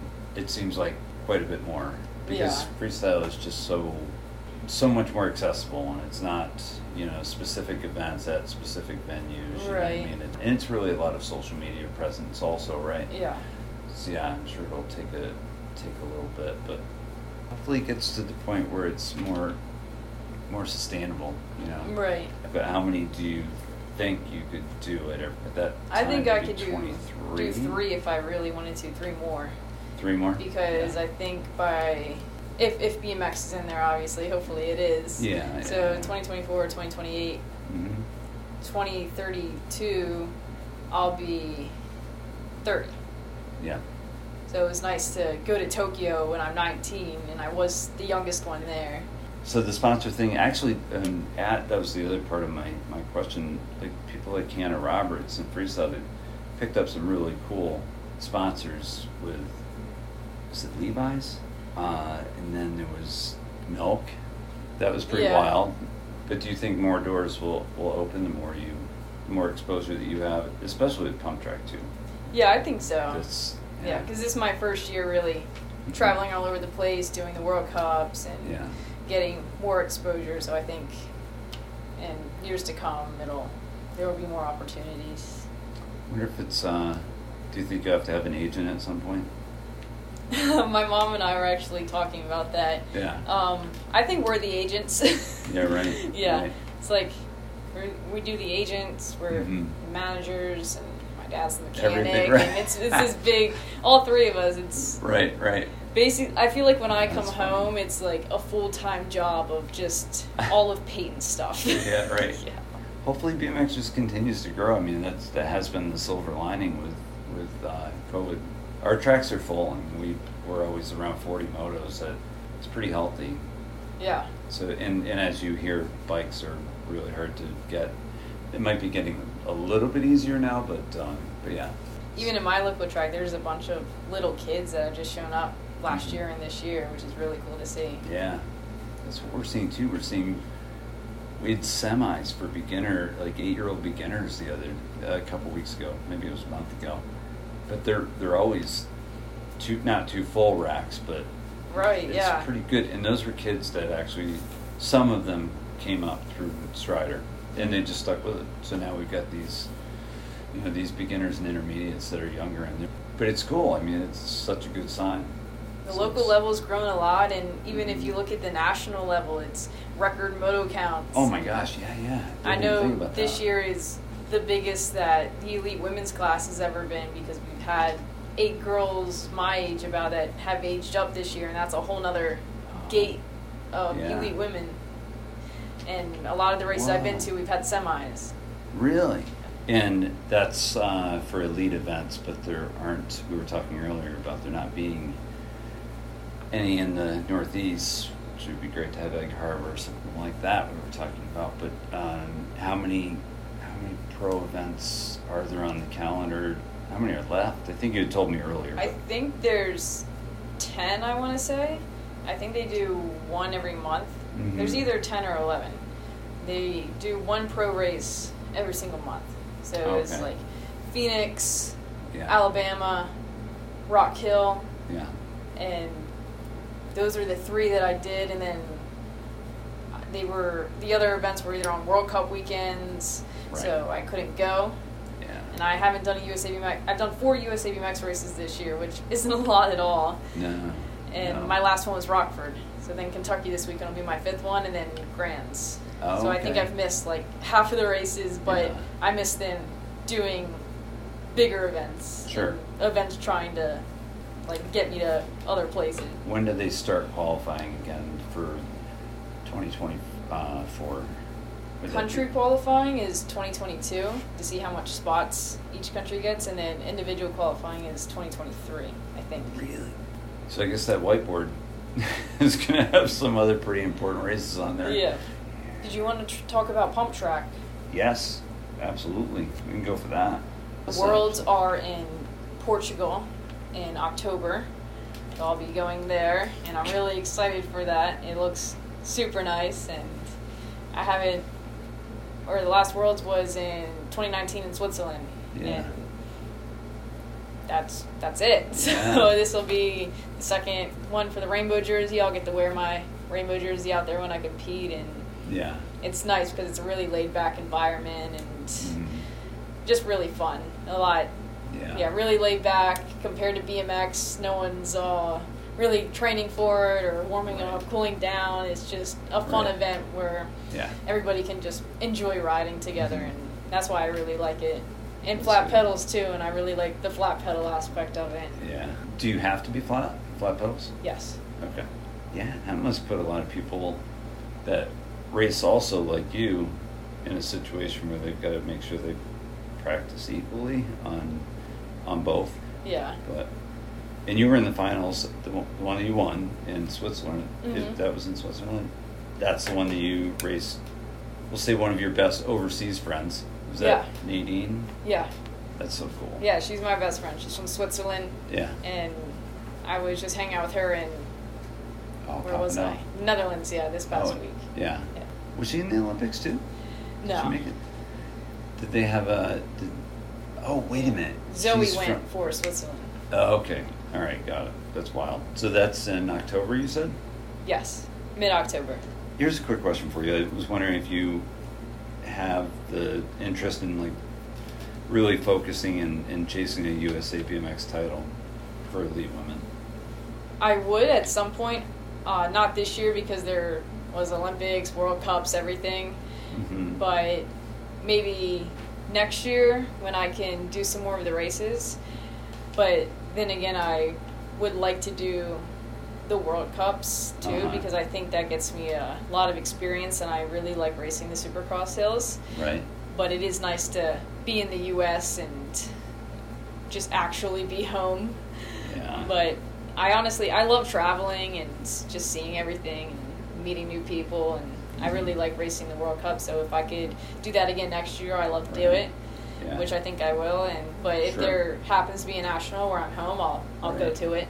Like Louisville, how I just got back this week from the Netherlands, and I'll go Right. to Louisville even though it's Yeah. close together. I'll still Sure. go because I I don't see a lot of people uh, Mhm. from the U.S. either because I haven't been to a lot of nationals this year with all the international travel. So it's really nice to go and see everybody and Yeah. sell some books. Right, right, yeah, definitely. Be with my team. Yeah, another one of your friends that is probably focusing more on that is that DK? Carly. Carly, yeah, Yeah, yeah, yeah. Yeah, I'll And see she- Carly is, there. Is she chasing? Um, I don't think she's really chasing the title, Yeah. but I'm actually going to So- go and I'll be staying with her in Kentucky. We're going to be hanging out, so Oh, I'm cool. really excited to see her. I haven't seen her in forever. Yeah, you guys are always horsing around. It's funny. All of you guys, when you guys get together, it's just funny. I just see just funny posts all the time. Yeah. You have to, right? I mean, keep it light and keep it fun. yeah, we really enjoy it, and we all like hang out with each other. Yeah. And you'll still take them out for fourth in the semi, right? yeah. That's the best part. You could honestly say that to each other. If you're in fourth, watch out. All right, I did have a couple quick ones before we hit uh, Nirvana. Best memory from the from the Olympics, if there's something that stands out. Yeah, there was a lot of stuff. I can't say the whole experience in general. If I have to pick one thing, I think it would be just seeing everything. Just Mhm. being in the village and seeing how big everything is. It's nothing like I imagined it to be. Just a whole different scale of what I thought it was going to be with how big the buildings were and and how nice it all looked. We had a really nice view from our balcony of the city, and it was super pretty at night with all the lights on, and just seeing everything was the coolest part. Was it just outside the city, Yeah. like like barely? Like how close was it to the city? And I, and, I, Um, and I know some events were an hour away. Like mountain biking was. Yeah, our hour our event was five minutes from Yeah. the village. It was Mhm. really close, but from our balcony, we could see the Rainbow Bridge, and we could see the, a little bit of the city. Yeah. Yeah. Now, how much of your biking gear got back came back with you? I know you traded jerseys with somebody, uh, one of your friends. From from Tokyo, so I kept all my jerseys from Tokyo. Oh, I'm sorry. I'm, I think what I saw was Papendal. Yeah, I just traded Okay. one in Papendal, but Yeah. I got more while I was there, so I figured I could spare one. You kept your Olympic stuff, huh? Yeah, all the Olympic stuff. Yeah. I went there with five bags. I had a helmet bag, a backpack, a bigger suitcase, Mhm. and two golf bags because I brought two bikes. I brought a spare with me, Oh. but everybody brings a spare just in case. And I used my spare bike to cool down and recover after the laps. It was right in the pit area. I didn't need to put in a tall seat post or anything. I just hopped on my spare bike, and when I got there, we had those two big suitcases, the Nike bag and the Ralph Lauren bag. Oh, okay. And right when I went, they told me, no, just bring maybe two outfits. Uh-huh. And I said, okay. So I just brought two outfits with me. Yeah. And I got there, suitcases all full of clothes, shoes, shorts, t shirts, Oh, what they had there for you? jackets, watches, Yeah. sunglasses, hats, everything you can think of, just more than I could have ever imagined. And it was so cool. I still haven't worn all the stuff I've gotten from the Olympics. But now think I came with five bags. Now I Mhm. have seven. And I'm just thinking, Oh how am I going to get this home? yeah. And I had Felicia staying with me in my Uh-huh. room, and she had seven bags also. Yeah. And we all we put them all in the elevator. We had 14 bags between us, and we were on the 10th floor, I think. So we would go down. We were going down to the airport shuttle, hmm and we would stop on every single floor because people wanted to go get the shuttle too. Oh, and yeah. just packed. We barely fit in the elevator, and every time the door opened, we would say sorry, and we would just keep going down. We'd stop at every floor. Then we got down, got to load all of our bags in. Yeah. It was this big long process. It Yeah. took forever to load everything. Everyone loaded their bags in. We had to take a small shuttle outside of the village to go on a bigger shuttle because of COVID Yeah. protocols or Yeah. safety reasons Right.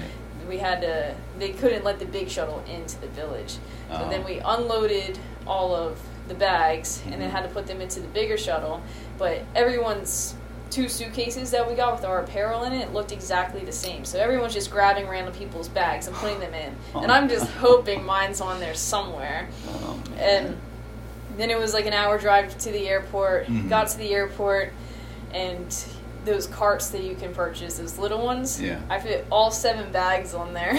I don't know how, but just wheeling them through the airport, and um, yeah, it somehow got all the bags home, and then I got them.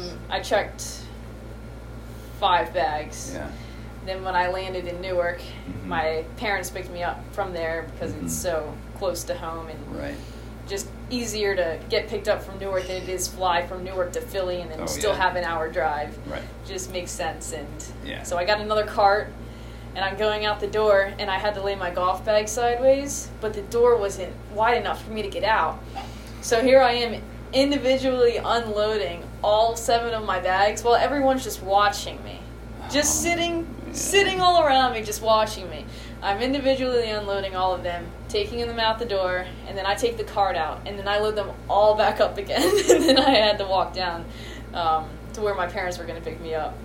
So I did get all seven Wow. of the bags home, and that was the home trip. Didn't?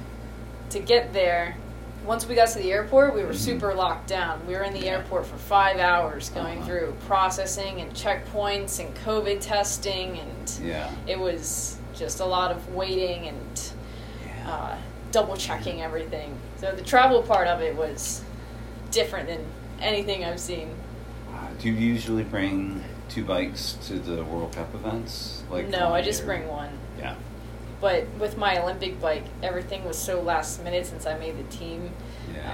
uh, last, so Mhm. I didn't have anything ready. So I had to reach out to everybody, and Yeah. all my sponsors were really good with it, just trying to get me everything I could as fast as they could. But I was in Chula for those three weeks hmm um, before the games, and then Virginia for those two weeks before it. So I really wasn't home a lot, and I had everything sent to here. And then my dad built up my Olympic bike, tried to make it identical to my other bike Right. because I had my bike that I brought to Chula with me, Yeah. but we had a spare Yeah. with that, so then my dad could use my spare as the one to replicate for the Olympic bike.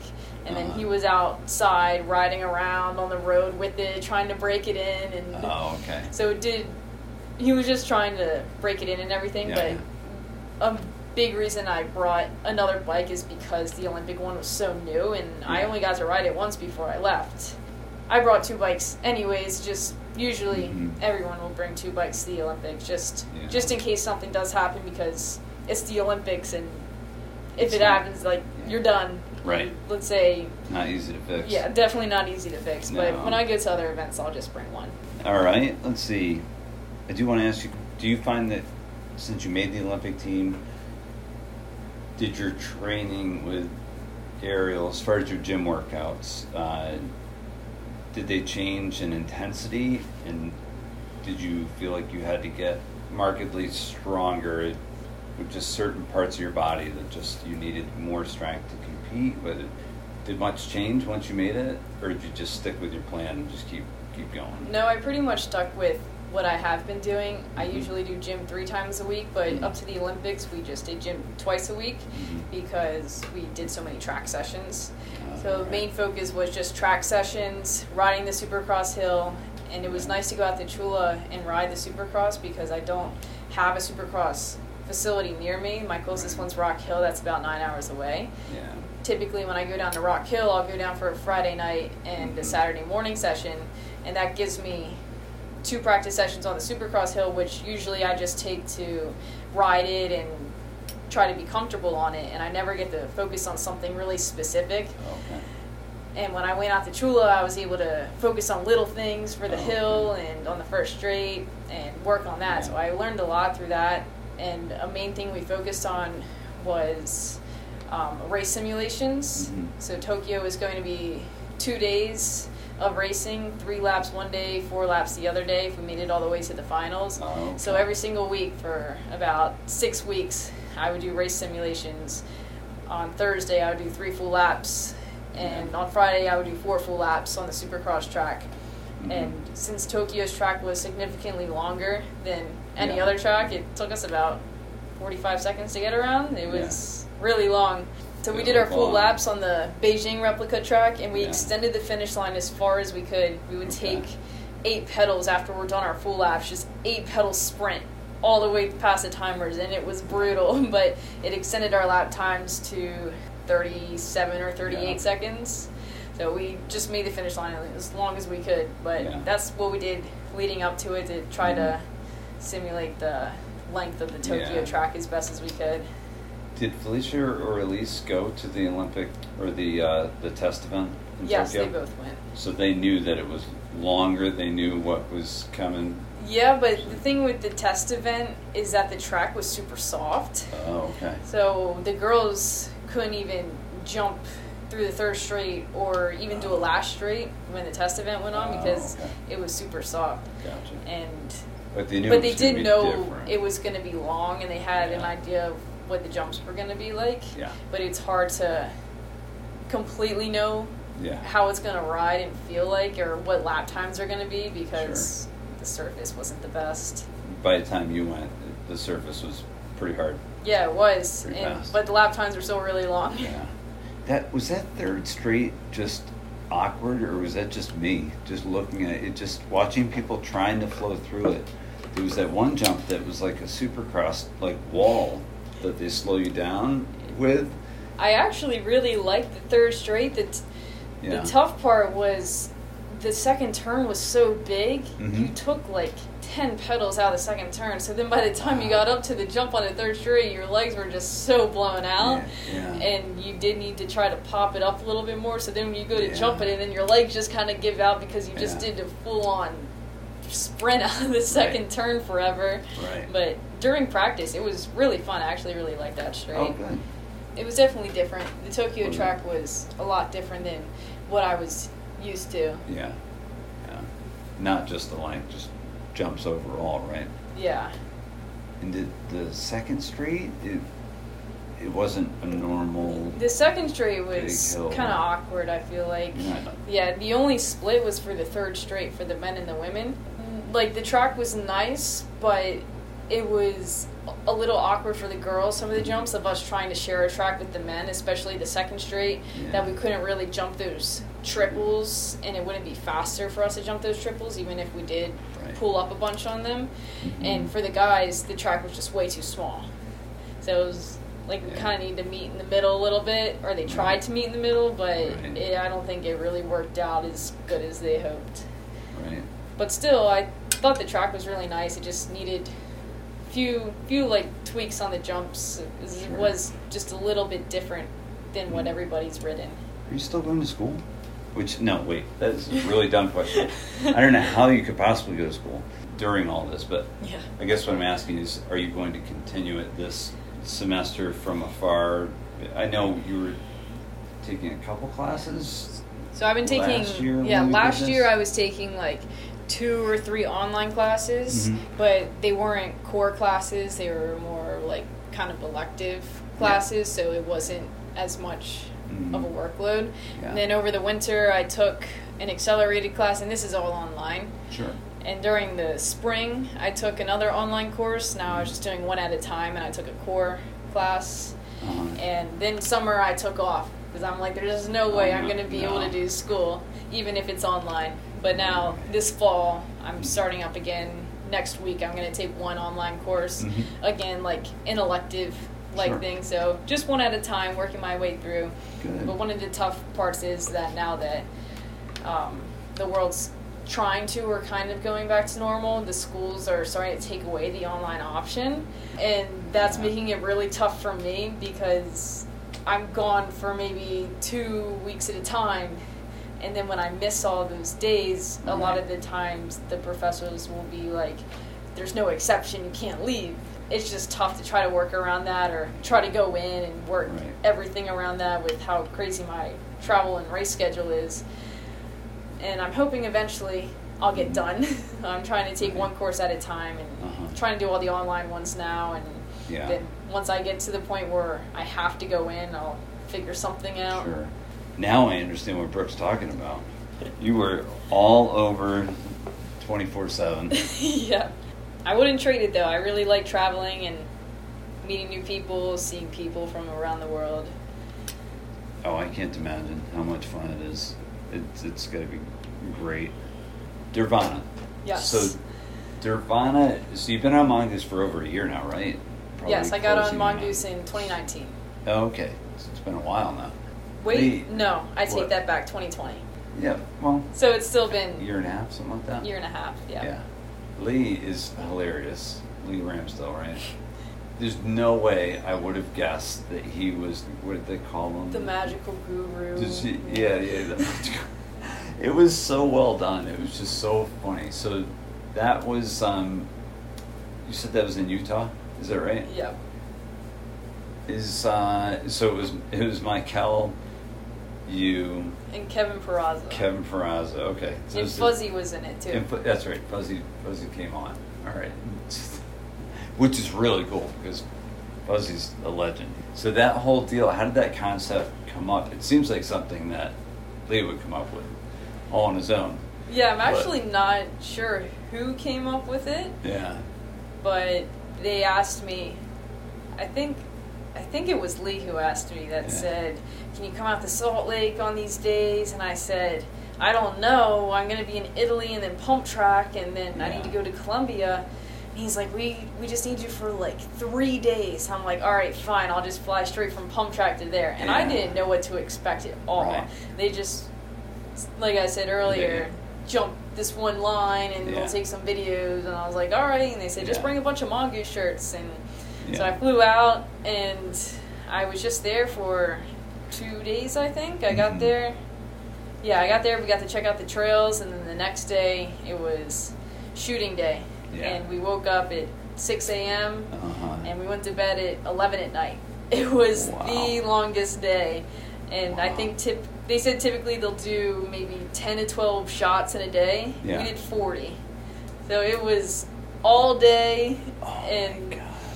There was a lot going on. I got to see the script before I left, Yeah, yeah. but still, uh, I had no idea what to expect. And I read the script, and I was like, "This Yeah. is kind of cheesy." Right, and I get there, and even throughout the day, yeah. I still couldn't really piece it all together.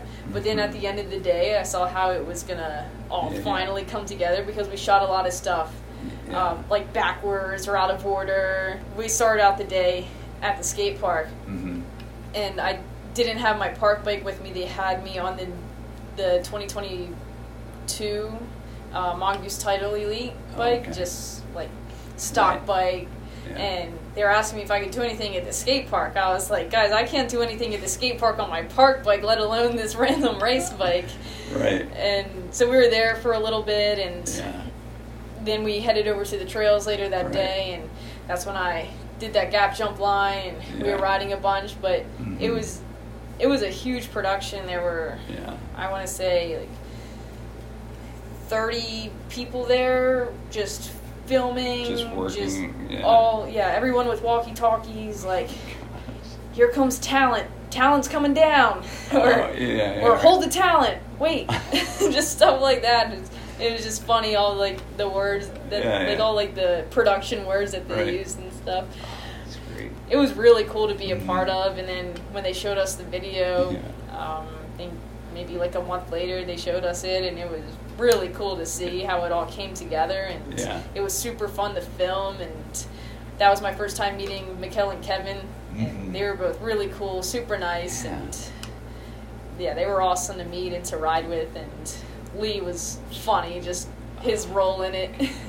So was that it was a promotion video, but it almost seems like they could continue that as a as like a series. They could probably do a couple more parts to it if they really wanted to. Yeah, I think so. So- and maybe Lee wrote it that way. I don't know if if Lee wrote Lee did write the script or no.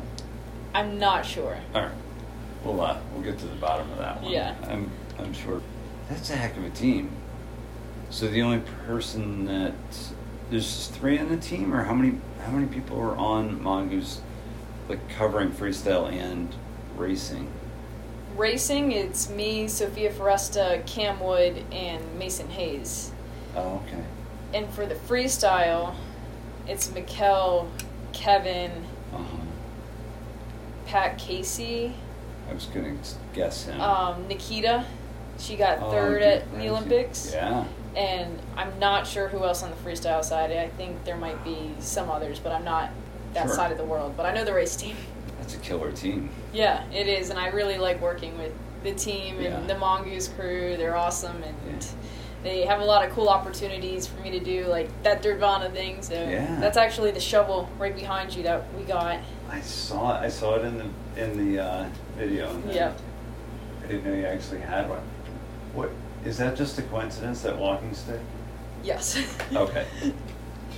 Because it look it looks like it could be a prop Yeah, from that. Just a coincidence. Yeah, I'll, I'll, I'll have to get a picture of you with those for sure. But anyway, I was psyched to see that. I thought it was just it was well done and just hilarious. I think that's it. Unless there's anything else you want to touch on that we didn't talk about. No, just No? plans for the rest of the year are Kentucky, mm-hmm. and then I'll be home for a little bit, which will be nice. I'll have some downtime at home, hang out with some friends and family, and then in October I'll be heading to. I want to race the dual slalom race in Maryland Oh, that I race. don't you do that every year? Yeah, I do that every year. Yeah, I didn't yeah. do it last year, Uh huh. but I think the last, either last time or the time before I raced it, Uh huh. Ariel was there and she beat me Uh, by a little bit. Oh, and okay. She's she still talks it up like, oh yeah, we took the dual slalom, whatever, and we didn't do it because of COVID. Yeah. And then um, she had her baby Max, and this year Yeah. I'm hoping to get redemption. right, right. I so I plan on going there and beginning of October if Ariel can make it, have Yeah. a little showdown, and um, Uh-huh. then after that I'll head to Portugal for the pump track worlds, and Mhm. I'm hoping I can do the rest of the World Cups this year too. There's four rounds in Turkey, so I'm hoping I can get out there and race those. Four rounds in Turkey. Yes. Wow, because so it'll be two separate. weekends, Yeah. um, two races yeah, each they- weekend. Okay. Obviously, it must be at two different tracks. I would assume. I think it's the same track. Really? Right. Yeah. I was also thinking, how many tracks could there be in, in Turkey? But anyway. There's no BMX riders from Turkey, which is So which is weird. They just have a BMX track there, and I guess they're putting on a bunch of World Cups. but It's crazy. It's.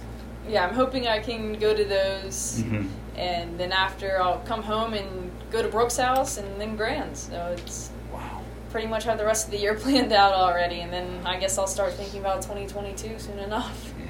I'm really happy for you. I couldn't get couldn't wait to get back to tell the second half of your two year story that's still got another many, many years to come. So just so cool the way everything worked out and, and it's because of your hard work. So it's you should be proud of it for sure.